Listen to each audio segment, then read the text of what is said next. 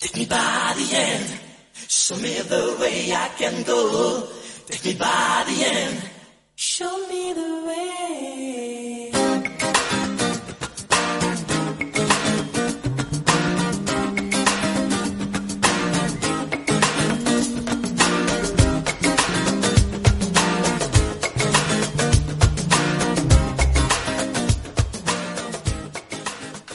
Napenda ni wasalimu ninyi nyote wasikilizaji wa Power of Choice.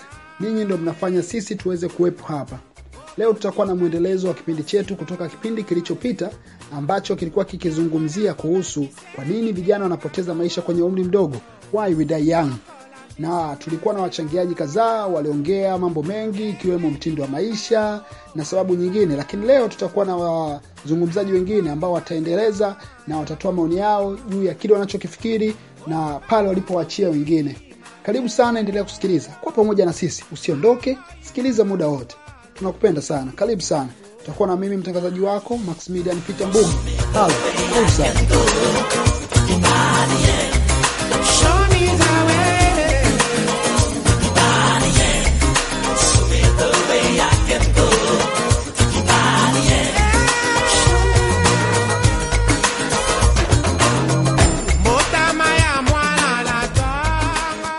Ungepewa nafasi ya kuchagua kuishi, je, ungechagua kuishi miaka mingapi au muda gani? Na katika huo muda ambao ungechagua, ungechagua ufanye nini na nini na nini na nini usifanye?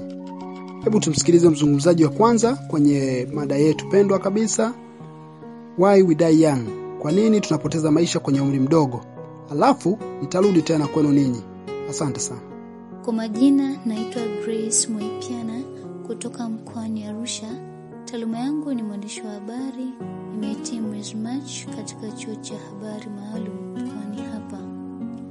Zipo sababu mbalimbali zinazosababisha vijana wengi kupoteza maisha wakiwa katika umri mdogo. Sababu hizo ni pamoja na ajali.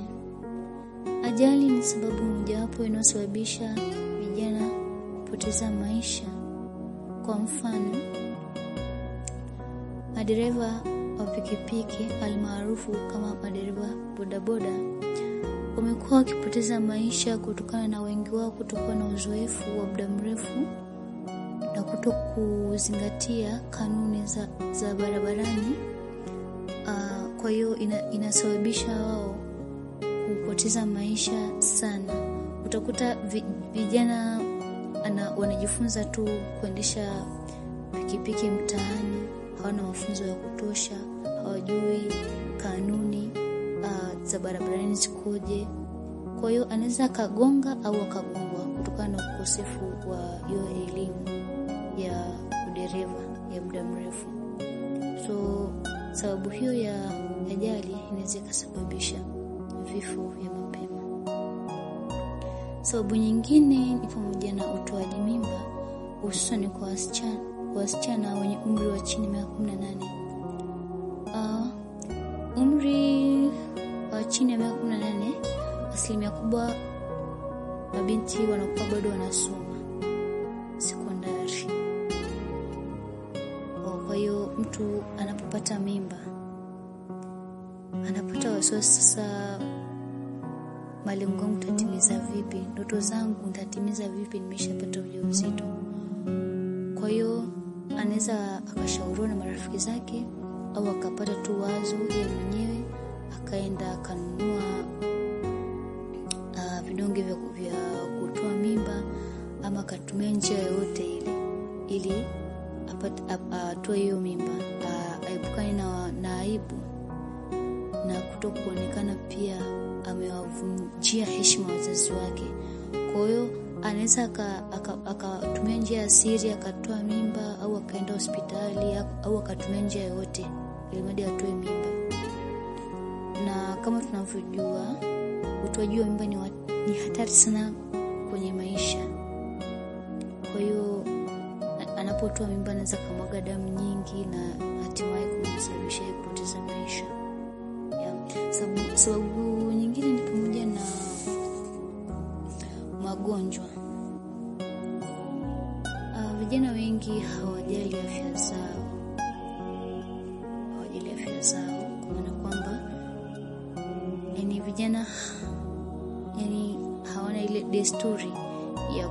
kucheki afya zao mara kwa mara.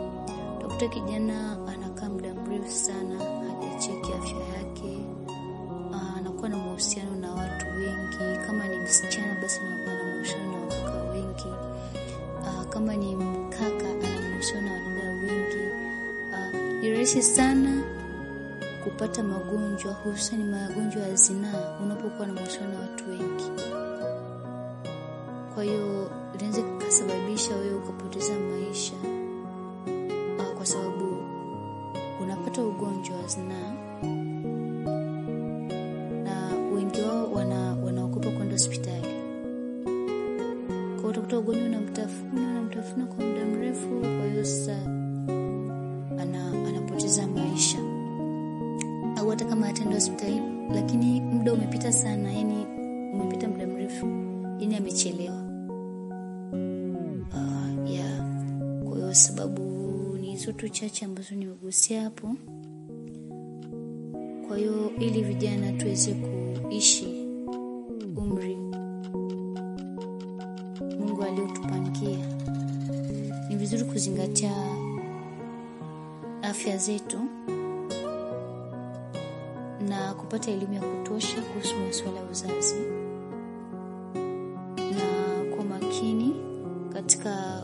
kujifunza vitu mbalimbali.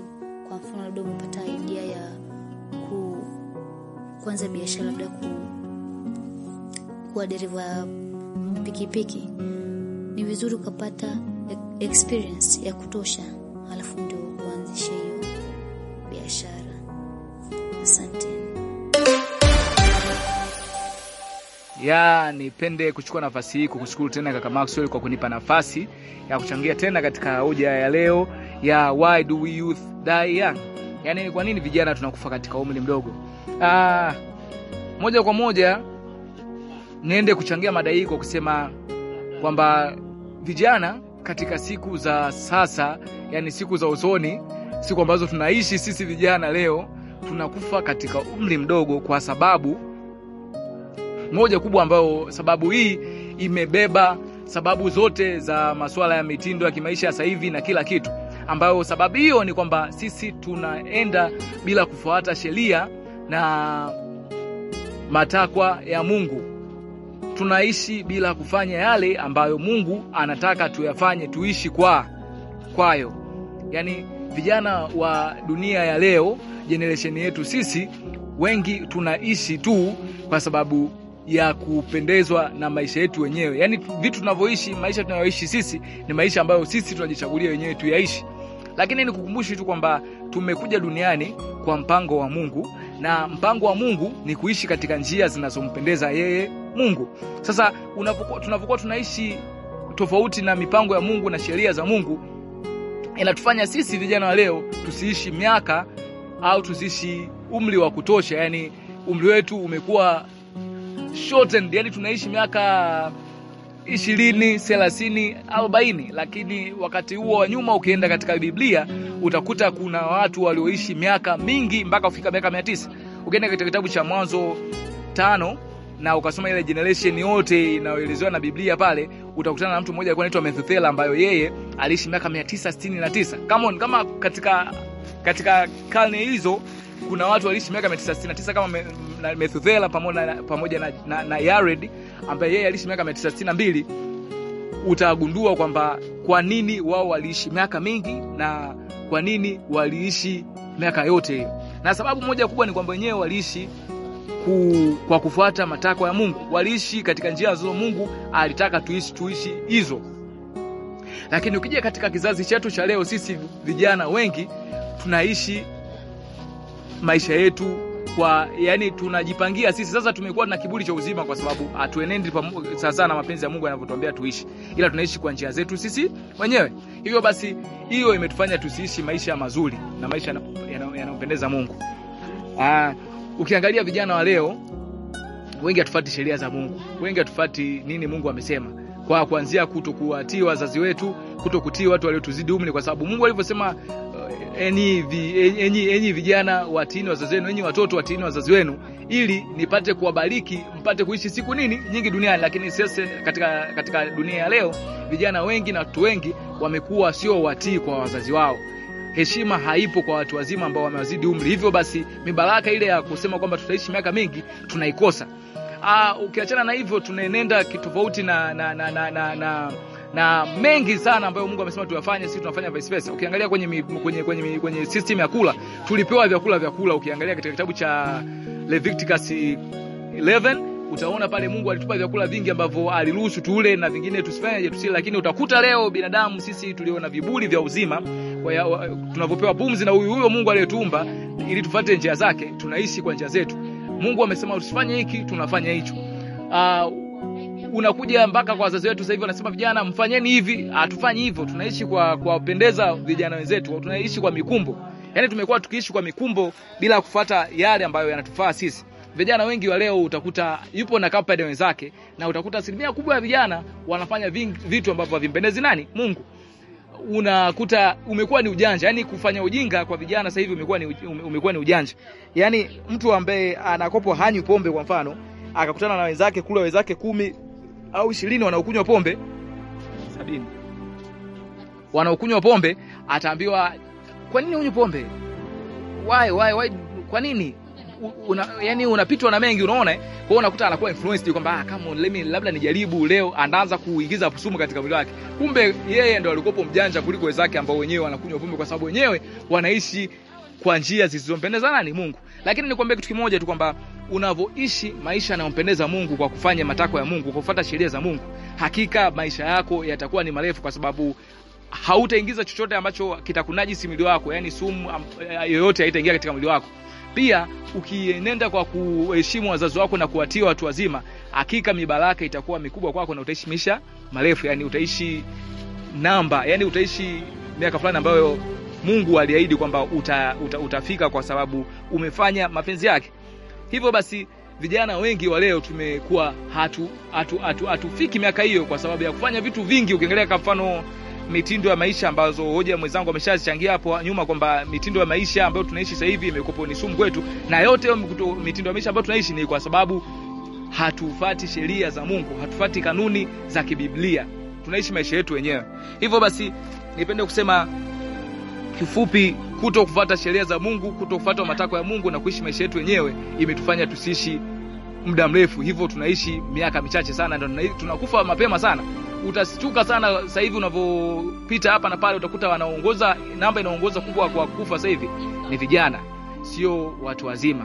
Hivyo basi, kaka Maxwell, nipende kushukuru kwa kunipa nafasi hii na niwape moyo kwamba tunaweza tukaishi miaka mingi kwa kufanya na kwa kutii sheria za Mungu. Asanteni sana, mbaki salama.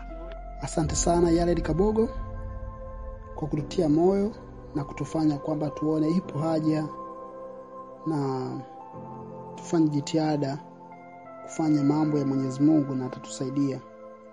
Ule muda aliopanga kwamba mwanadamu ataishi miaka sabini, angalau tuufikie huo, tuufikie huo. Tukifikia hapo, tunaweza tukaona mambo mengi ndio tukajifunza. Leo hii ni ngumu sana kukuta vijana wakikupa ushauri, kwa sababu hawajaona mambo mengi na wanahisi wameona mambo mengi, lakini pia lipo gap kubwa sana kati ya vijana na wazee, kwa sababu vijana wanahisi wanajua mambo mengi, lakini wazee wanaona vijana wanapoteza muda, hawajui jambo lolote. Kuna mtu mmoja ambaye kusema na nukuu, vijana wana mbio lakini njia hawaijui, wazee wanaijua njia lakini hawana mbio. Hili ndilo ambalo linatokea leo katika maisha yetu sisi. Ni vyema tukaweza kukaa chini tukawasikiliza wazee watuelekeze hizo njia. Nipende kuwashukuru sana ninyi nyote kwa kushiriki pamoja nami kuanzia kipindi kilichopita mpaka kipindi hichi ambacho tunacho sasa. Aa, niseme kabisa kwa dhati namshukuru Med Medical, lakini pia Pasta Mwashambo namshukuru sana, Madam Nafue pamoja na Madam Grace lakini nitoe shukrani za dhati kabisa kwa bwana Yared Kabogo. Aa, yupo mbali sana, lakini anajitahidi kila mara kushiriki pamoja na sisi katika vipindi hivi. natamani sana watu wengine pia washiriki watoe maoni yao tujifunze kwa pamoja mada yetu ya leo na mada iliyopita zinajaribu kuzidi kutuonesha ni jinsi gani tunahitaji au tunatakiwa kufanya kwa nafasi yetu kutimiza majukumu ya kuwa hai na kuulinda uhai. Ni jambo la msingi sana. Mtu asiuzalau ujana wako alisema mchungaji pale nyuma. Lakini medmedico akasema ulaji wetu pia ni mbovu. Lakini pia akaja akaongea madam nafue. Ni muhimu kila mmoja ahakikisha anatafuta sababu ya kuishi purpose of life. Haya ni mambo yatakayotusaidia katika maisha yetu sisi. Na pia niseme tu kama umemsikiliza vizuri madam Grace kazungumzia swala la utoaji mimba. Hili ni jambo linalosababisha na kuwa na mahusiano katika umri mdogo au katika umri nje ya majukumu yake. Ningependa sana kushauri vijana wenzangu tujitahidi sana tujitahidi sana kutofanya makosa namna hiyo matumizi ya madawa kulevya kukimbilia maisha makubwa. Tusifanye namna hiyo kukimbilia maisha kuona kwamba ndo kitu cha muhimu sana. Kweli inawezekana wapo watu mbele yako na magari wana majumba makubwa wana biashara kubwa. Lakini hebu waangalie walichukua muda gani. Haikuchukua siku mbili au tatu au nne au tano. Ilichukua muda mrefu sana. Wapo watu wengi ambao tunawaita watu wenye hekima na busara wamejaribu kushepu akili zetu kwa kusema kwamba maisha uanze ukiwa na miaka 40 sio kwa sababu huku nyuma huwezi kufanya kitu ukae tu bila kufanya kitu hapana. Walimaanisha kwamba angalau uone kabisa. Kipindi hichi chote cha ukuaji wako sio kipindi cha kupoteza ni kipindi cha kujifunza cha kujifunza. Usione unadondoka ukaona kwamba maisha hayawezekani hapana. Kila siku tunajifunza kila siku tunajifunza. Mara nyingi sana tunaomba kwenda kwenye migahawa mikubwa kama KFC lakini alianzisha KFC alianzisha KFC akiwa na miaka zaidi ya 60 baada ya kufanya mambo mengi kwenye maisha kama angekata tamaa angeamua kujiua angeamua kwenda kutumia madawa kulevya au namna yoyote ile leo tusingekwenda KFC kwa hiyo tuombe kabisa kwa dhati Mwenyezi Mungu atusaidie kwa nguvu zetu peke yetu hatuwezi. Tuombe Mwenyezi Mungu atusaidie katika hili. Tuenende katika mikono na miguu na akili na minendo yetu katika njia salama. Mungu atubariki sana. Mungu atusaidie sana ulikuwa na mimi Maximilian Peter Mbugi katika kipindi chetu cha Power of Choice tukutane wakati mwingine tutaendelea kufundishana na kujuzana. Podcast zetu zinapatikana katika mitandao mingi. Kwa ukipata kusikiliza hii moja hebu mwambie na mwingine asikilize. Mwambie na mwingine asikilize. Aa, nipende kuwakumbusha jambo moja tu kwamba sisi wa Tanzania au sisi wa Afrika sio watu wa kusikiliza tu vitu vya kipuuzi na udaku muda wote kuna muda tunahitaji kulisha akili zetu positive energy. Ili tuweze kufanya hivyo ni lazima kuongea muda mwingine vitu vyenye maana. Na badala ya kufuatilia nani amevaa vizuri nani ameenda wapi nani kafanya nini hapana. Tufuatilie mambo ya msingi. Kwa hiyo karibu kwenye podcast zetu tutakuwa tunajadili mambo mengi mengi mengi mengi mengi. Na tutajitahidi sana kuweza kuwafikia mmoja mmoja na kwenye makundi mengi.